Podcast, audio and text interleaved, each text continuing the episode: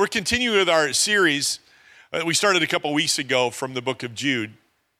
That it just talks about how we are defending our faith. That's what Jude is. And the, and the title of our series is Hey Jude, a faith worth the struggle. And that's what he's talking about. Is all of us struggle struggles are a normal part of life, and it is the same with our faith. There are many things that we have to contend for when it comes for faith, and there's really nothing of greater value. And so this morning, what I want to do is I want to spend a few moments in just, just verses two and three, or excuse me, verses three and four of the book of Jude. So if you look at them with me, Jude chapter, Jude verse three and verse number four. Dear friends, dear friends, although I was eager to write to you about the salvation we share, I felt compelled to write and urge you to contend for the faith that was once for all entrusted to God's holy people. For certain individuals who con- whose condemnation was written about long ago have secretly slipped in among you. They're ungodly people who pervert the grace of our God into a license for immorality and deny Jesus Christ, our only sovereign and Lord. What I'd like to do is give you four thoughts this morning from this portion of Jude, all about asking Jude, hey, Jude, help me contend. Help me, help me defend the faith. And so, what are some thoughts that could really assist us in this pursuit? The first one is this as we contend for the faith, let's not minimize the value of our relationships. As we contend for the faith, let's not minimize the value of our relationships. As Jude begins in verse number three, he, he says to his, his readers, and now to us, dear, he uses the word dear friends, dear friends. In the original language of the New Testament, that, those two words can be translated as beloved, beloved. And it really tells me that there was deep affection that Jude shared with his hearers. Now, I've used this, we've been talking a, lot about social media this morning. I've used this analogy on more than one occasion about Facebook and the amount of friends that Facebook says I have. Now, I have 2,012 friends.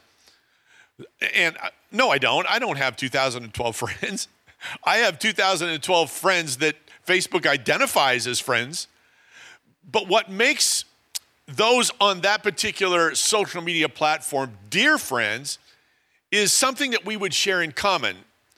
Not just an acquaintance, but rather something that would take us beyond that very surface relationship.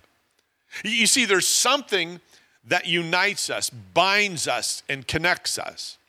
So when Jude says, Dear friends, there's something that's connecting those individuals with him. And, and I would suggest what is connecting them is the salvation that we share. There is a unique relationship that we have as followers of Jesus Christ. And I cannot think of anything of greater value today than the connections we share as followers of Christ. We talked a couple of different times just moments ago about being the church, being the church cannot stress how important it is that we remain connected with our dearest friends. Yeah, yes, I, we need to remain connected with our family, of course, of course, and our close friends, yes. But there's something unique about the family of God, the people of God, the community of faith, that we, we are bound together, we are united by something dynamically powerful.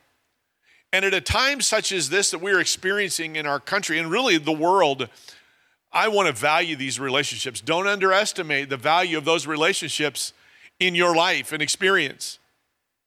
And when I think about this, there, there's a few thoughts that just come to, come to my mind. You know, remember this that there is strength, there is strength in community.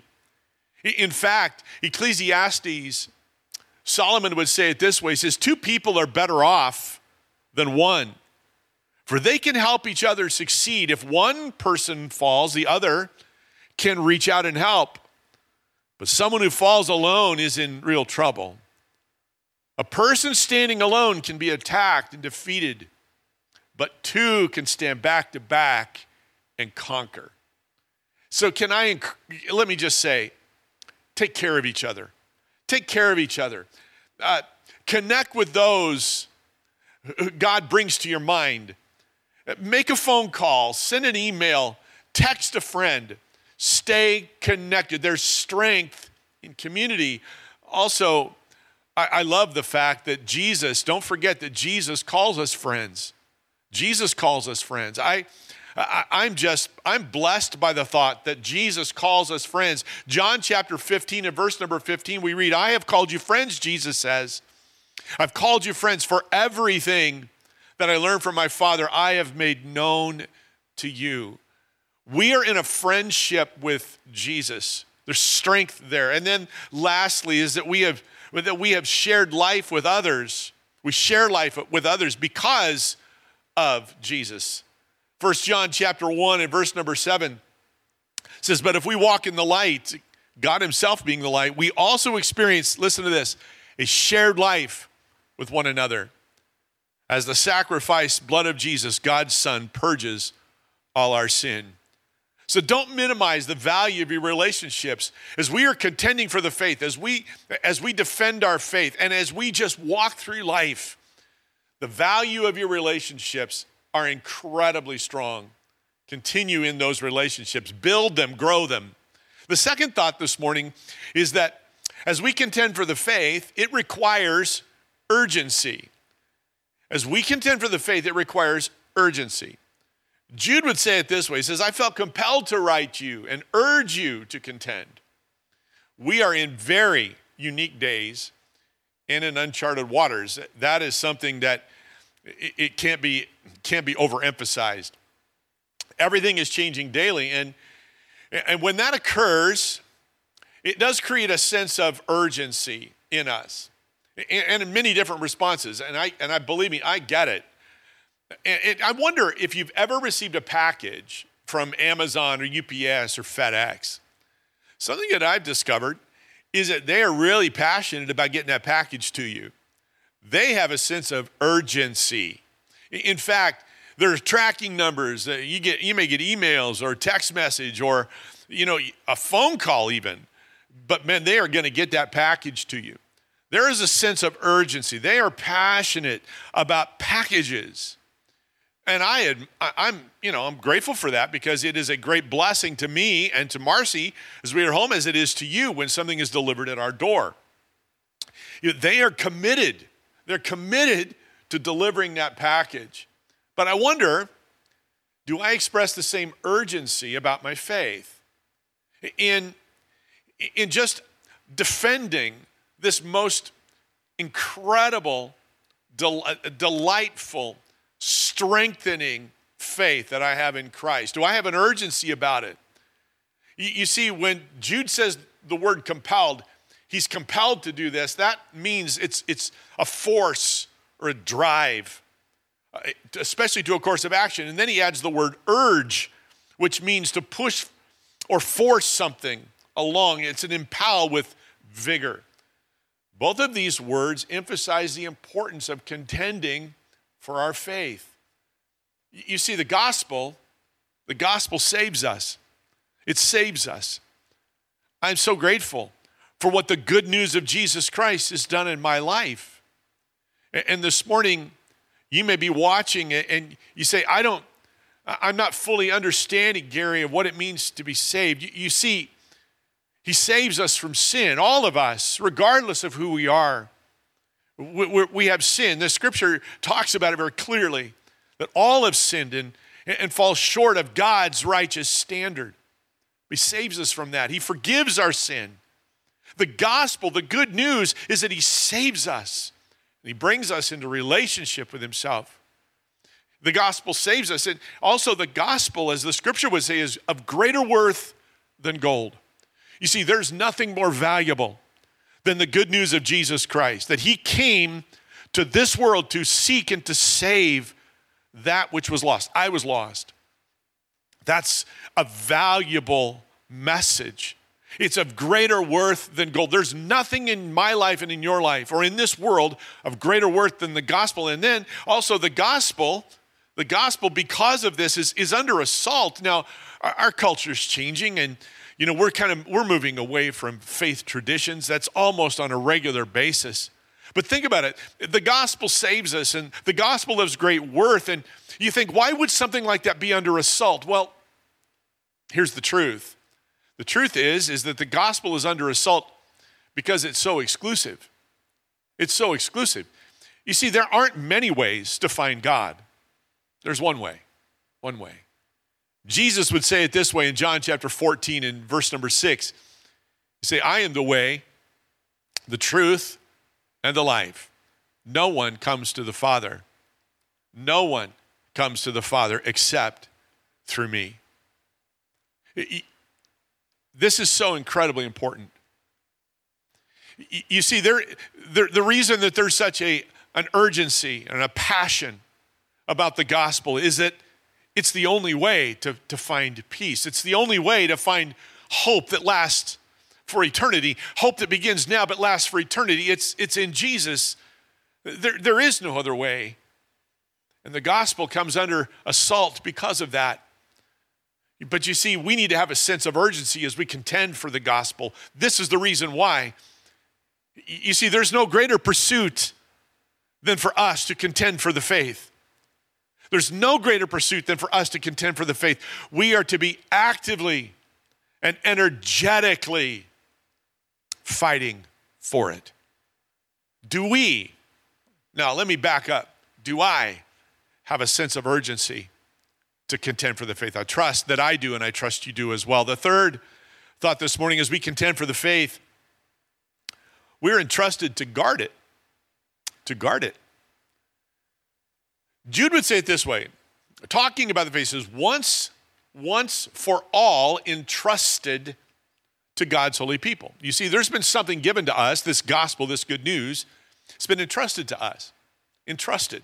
That is a, an incredible thought. In fact, what is, the, what is the gospel? It's really this simple phrase the objective content of what is believed about Christianity. The objective content. Now, we're to guard that. We just talked about this sense of urgency because the gospel saves us and it's of greater worth than gold because of the exclusive the exclusivity of the, of the gospel. Yes. But you see, we're supposed to guard this now. Second Corinthians, Second Corinthians chapter 4, verse number 1 says, People should think of us as servants of Christ. The ones, look at this, the ones that God has trusted with his secrets. That's powerful. God has trusted us with his secrets. Now, in this way, those who are trusted with something valuable must show they are worthy of that trust. Wow. We're trusted with this amazing good news of Jesus. 2 Timothy chapter 1 and verse number 14. Guard with the greatest care and keep unchanged. Look at this word, the treasure the treasure, that precious truth which has been entrusted to you. That is the good news about salvation through the personal faith in Christ Jesus, through the help of the Holy Spirit who dwells in us. We're to guard this. It's so precious. We're to guard it. As a husband and as a father, I have a responsibility, I have a duty to guard my my, my wife and to guard my children.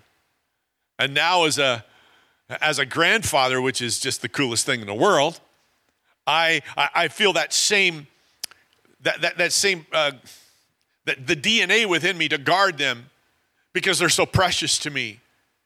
And the gospel's precious. And to contend for the faith, as we defend the faith, we have to guard it wholeheartedly.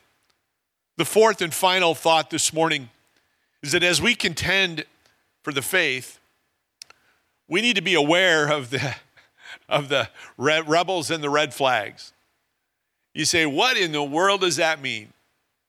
Well, Jude helps us. He talks about, in defending the faith, he talks about certain individuals or certain men or certain, certain people have secretly slipped in among those followers of Christ. That's troubling. And he is he's raising the warning. Says, because as you contend for the faith, you've got to be aware that there are some rebels and there are some red flags. And for us in 2020, things haven't changed all that much. In fact, let me let me kind of set this in motion for you. Approximately 86% of the world's population follows four basic ideologies, whether it is Islam, uh, Hinduism, atheistic communism, or Christianity. That makes up about 86% of the world. Now, there's 14% left. Now, when you remove Christianity from that and you add the 14% back in, that's about 67% or so. So you have ideologies that are not God centered, they're not gospel centered, and you have approximately maybe 300 or so cults, which is a, uh, a deviation from traditional Christianity. All of these ideologies are vying for, pe- for adherents, for individuals to join, to be a part of that worldview. And you look at this and you say, uh, what, what does all this mean, Gary? Okay, that's all, that's all good. You see, here's, here's what it means there are groups and teachers. There are groups and teachers within Christianity that are best defined as questionable. Eh, to say the least, they're questionable. And quite frankly, they're best defined as destructive. That's what Jude is talking about. The, the world religions and ideologies are there, but there are individuals that Jude is specifically speaking of that have slipped in secretly. And they have made themselves look Christian, but they're not. They're anything from it. They're questionable at, at the very least, but destructive most likely. And we, as followers of Christ, must be aware of the rebels among us and the red flags, the things that characterize them, the things that become markers or identifiers that we have to be aware. Why? Because we, we are, we're, we're supposed to guard what we've been entrusted this gospel. We're to have a sense of urgency about it. And one of the ways we can do this is we do this together. We learn and we grow together. So, how does Jude address this? Well, let me talk about rebels first. He talks about these certain individuals have slipped in, slipped in. The scriptures are filled with warnings regarding false teachers and false prophets. Interestingly, Jude doesn't mention names. Now, he may have had names in mind, but he doesn't mention any. One of the things I take away from that is that it means it's timeless. It's something not just for a first century church, it's for us in 2020. And I can tell you, I can tell you, there are a lot of false prophets and false teachers. Uh, uh they're among us. Many of them look very, very Christian, very orthodox, very normal. But for, unfortunately, there are many that are not. We have to be aware of that, of that rebelliousness that is so amongst much among us. And Jude says that these individuals who pervert the gospel, they're going to face the judgment of God. Not only are they going to face the judgment of God, what they have done is they have used deception to get in among us. Matthew chapter 7 Verse 15, this is what we read Be wary of false preachers. Now, listen to this. Be wary of false preachers who smile a lot, dripping with practiced sincerity. Chances are they're out to rip you off in some way or other. Don't be impressed with charisma, look for character. Who preachers are is the main thing, not what they say. A genuine leader will never exploit your emotions or your pocketbook. These diseased trees with their bad apples are going to be chopped down and burned. Man, that is that is poignant. That is poignant. And we just have to be aware. We have to be aware.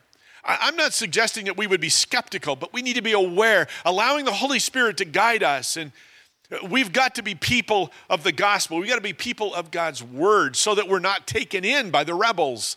The second thing that he talks about are red flags. Now, if I see a yellow flag, that's a caution. If I see a red flag, that's extreme caution.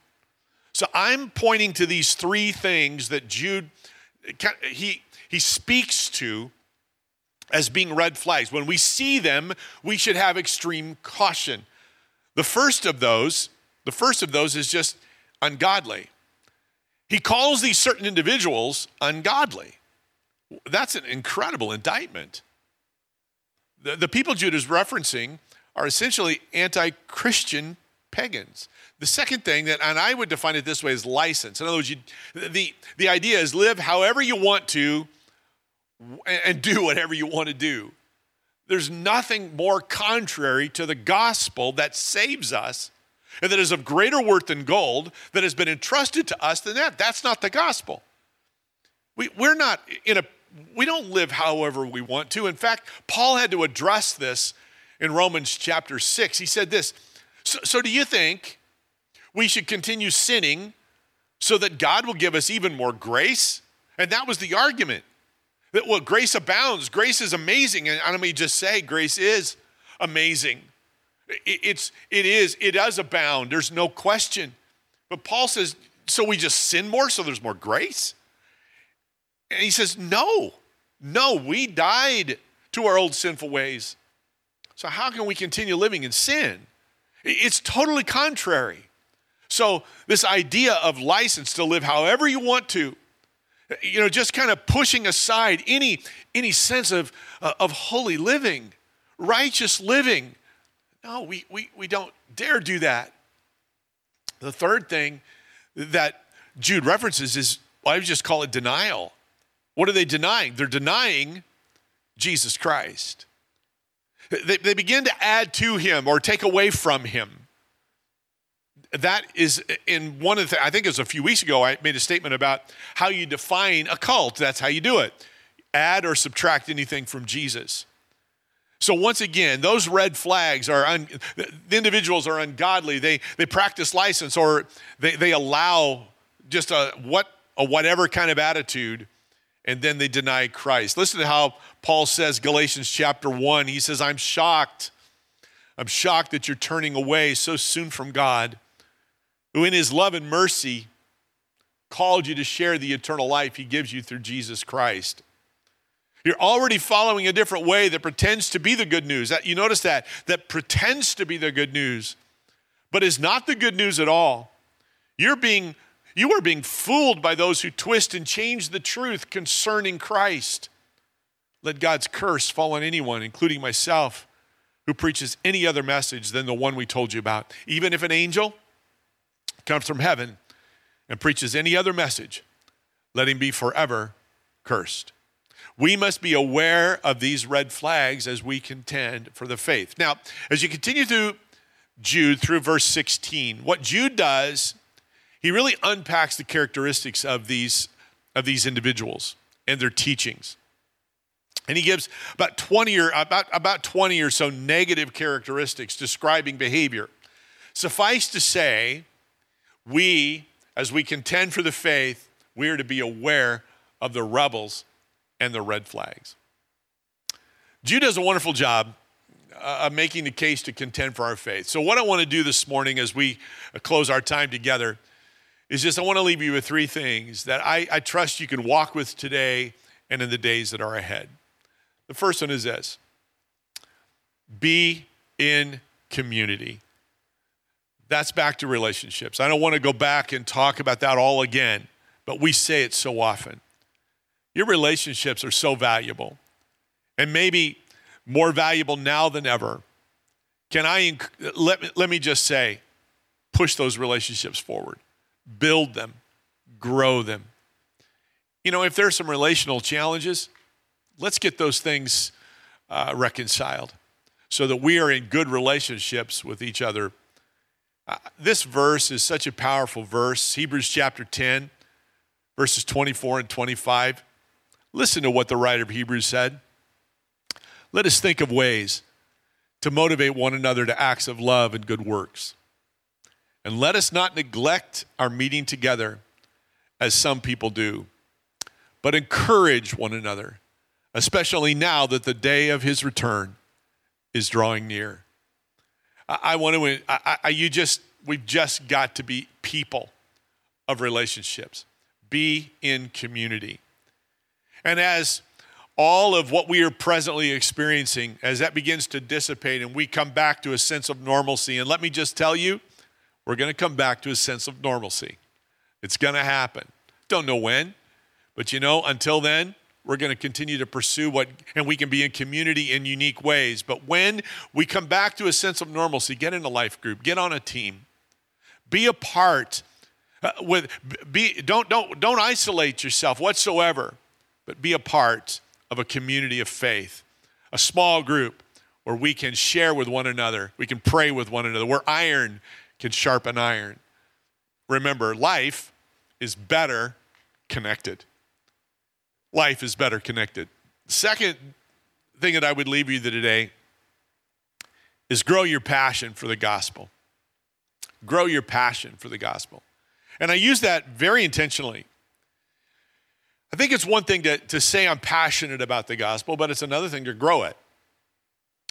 I want to become more and more passionate. I want to see the great, I want to understand at a deeper level the value the gospel has been to me and is to me the good news of Jesus. When I say gospel, it's just good news.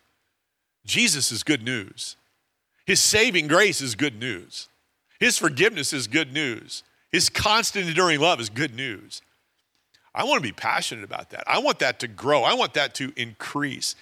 And I begin to think about this. What am I passionate about? What are you passionate about? If you were to sit down and make a list of three things that you're passionate about, would the gospel top that list? Would it even be on that list? Would it make your top 10? Would it make the top 100? I'm not saying that. I'm saying that to me. I'm saying that to me. I'm challenged with this. It's the gospel, the good news of Jesus. Am I passionate about it? I want to be.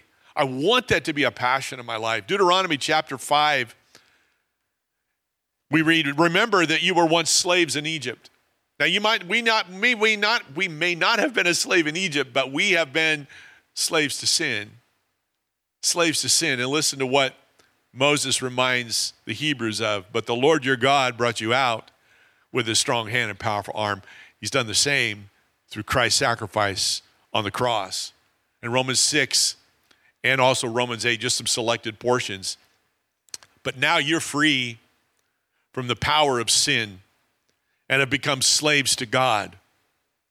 Now you you do those things that lead to holiness and result in eternal life. So now there's no condemnation for those who belong to Christ Jesus. And because you belong to him, the power of, of the life-giving spirit has freed you, hallelujah, from the power of sin that leads to death. Man, grow your passion for the gospel. He has saved us. We grow our passion by remembering from where Jesus has brought us. And the third thing this morning as we leave is learn and know what you believe. You see, red flags and rebels, they can slip in among us. The rebels can slip in among us and they can begin to talk about things that seem good. And if we don't know our faith, we don't understand it, we can be taken in. And it would, it would, that's not where we should be. We shouldn't find ourselves there. We should know what we believe. And so let me just say to the parents, parents, that's why the resources that are being provided for you now, it shouldn't be the only thing, certainly, but it is something that you can continue to use so that your children continue to grow up in faith. And as fifth graders, the fundamentals of faith, and as your children become fifth graders, get into fundamentals these are things that we need to implant in our kids, but we also, as, as moms and dads, as grandparents, as singles, young adults, teenagers, wherever we are, we need to know what we believe. Why? Because knowing the truth, knowing the truth equips you to recognize the false.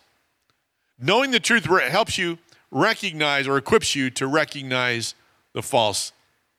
Do you know what you believe? Do you know what you believe?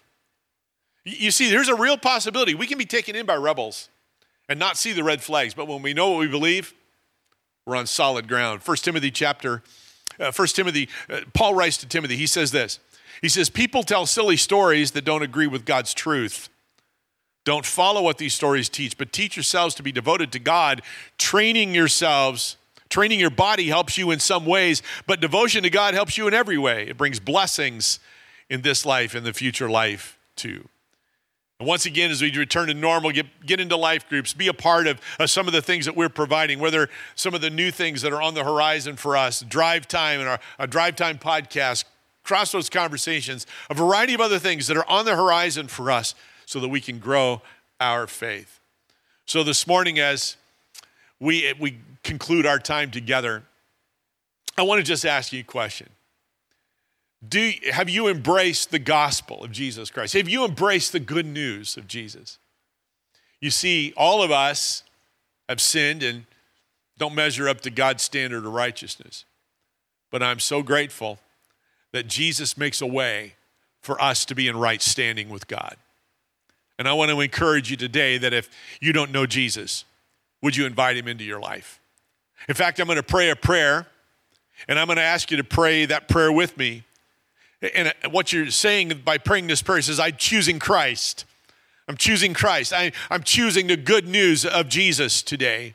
I'm choosing him as my Savior. No greater decision could you ever make than to make that decision to follow Jesus. So, would you pray with me right where you are? Whether you're on a, a smartphone, a tablet, a, a you, you're, you're watching on you know, Apple TV or whatever, on a smart TV, would you just bow your heads with me and pray this prayer? Just pray it after me very simply Dear God, I thank you for loving me. Thank you for sending Jesus into the world. And I believe he died on the cross for my sins. I believe he rose again. Forgive me of my sins. Give me the gift of eternal life. And help me with the challenges that I'm up against. God, I surrender my life to you. I choose Jesus Christ. And Lord, I pray this morning, those who may have prayed that prayer with me, Lord, you would give them an incredible sense of your peace and your presence. I thank you, Jesus, that you are our Savior. I thank you, Jesus, that we can contend for the gospel. We can contend for our faith. I thank you, Lord, for the relationships that we share. I thank you, Lord, that I am I, am urged, I am compelled to, to, to contend for this faith once entrusted. I, Lord, I pray that my, my passion would increase, my urgency would increase to defend it, but to live it as well. I also pray that I would guard it well. I would guard it well. Lord, I also uh, help me grow my faith, learn of you, to grow in the grace and knowledge of our Lord and Savior Jesus Christ, so that I would never be, I would never be swayed by rebels or red flags, but I always, I would always follow after you. I thank you, Jesus, for all you have done this morning, and I pray in these last moments or these final moments that we're together online today, I pray for the needs that may be all across all across our church family and those who would be joining us today. In Jesus' name, be our peace and be our healer, be our provision. Lord, I also pray that you would dispel all the fear and the anxiety that some may be experiencing this morning. Lord, I, you've not given us a spirit of fear. And so, Lord, I pray that if there is fear that rises up within us, I pray that the perfect love of Jesus would dispel, would drive away all fear. And Lord, there would be peace that would replace what once just caused such great anxiety in us. Thank you. I know you're able to do that. And so, Lord, for our church family, for, for Crossroads, your blessing, your, your strength upon us, we pray. And we give you all the thanks for all you've done today. And Lord, we're believing that great things are in store. And now, Lord, for one, for, for all of us to join together in unity, we pray for healing for our nation over this coronavirus, for the world. We pray, Lord, that you will bring an end to this and you, by your divine, omnipotent power, Lord, you would do something extraordinary bring this to a close. Protect, heal, and restore, we pray. For all of these things, we give these to you and we, with gratitude in Jesus' name. Amen. Well, this morning, if you prayed to receive Christ, I want to encourage you. Would you do something for me? Would you text me? Would you text us, I should say, at this number, 951 331 5167. If you chose Christ, you just say, I chose Christ, Texas. We want to journey this with you. And you can use that same phone number, that same text, if you have a prayer request. We want to pray with you. So once again, 951 331 5167. We want to hear from you. We're here for you. God is going to do great things in you this week. I'm confident. Have a wonderful week. God bless you. We'll see you soon.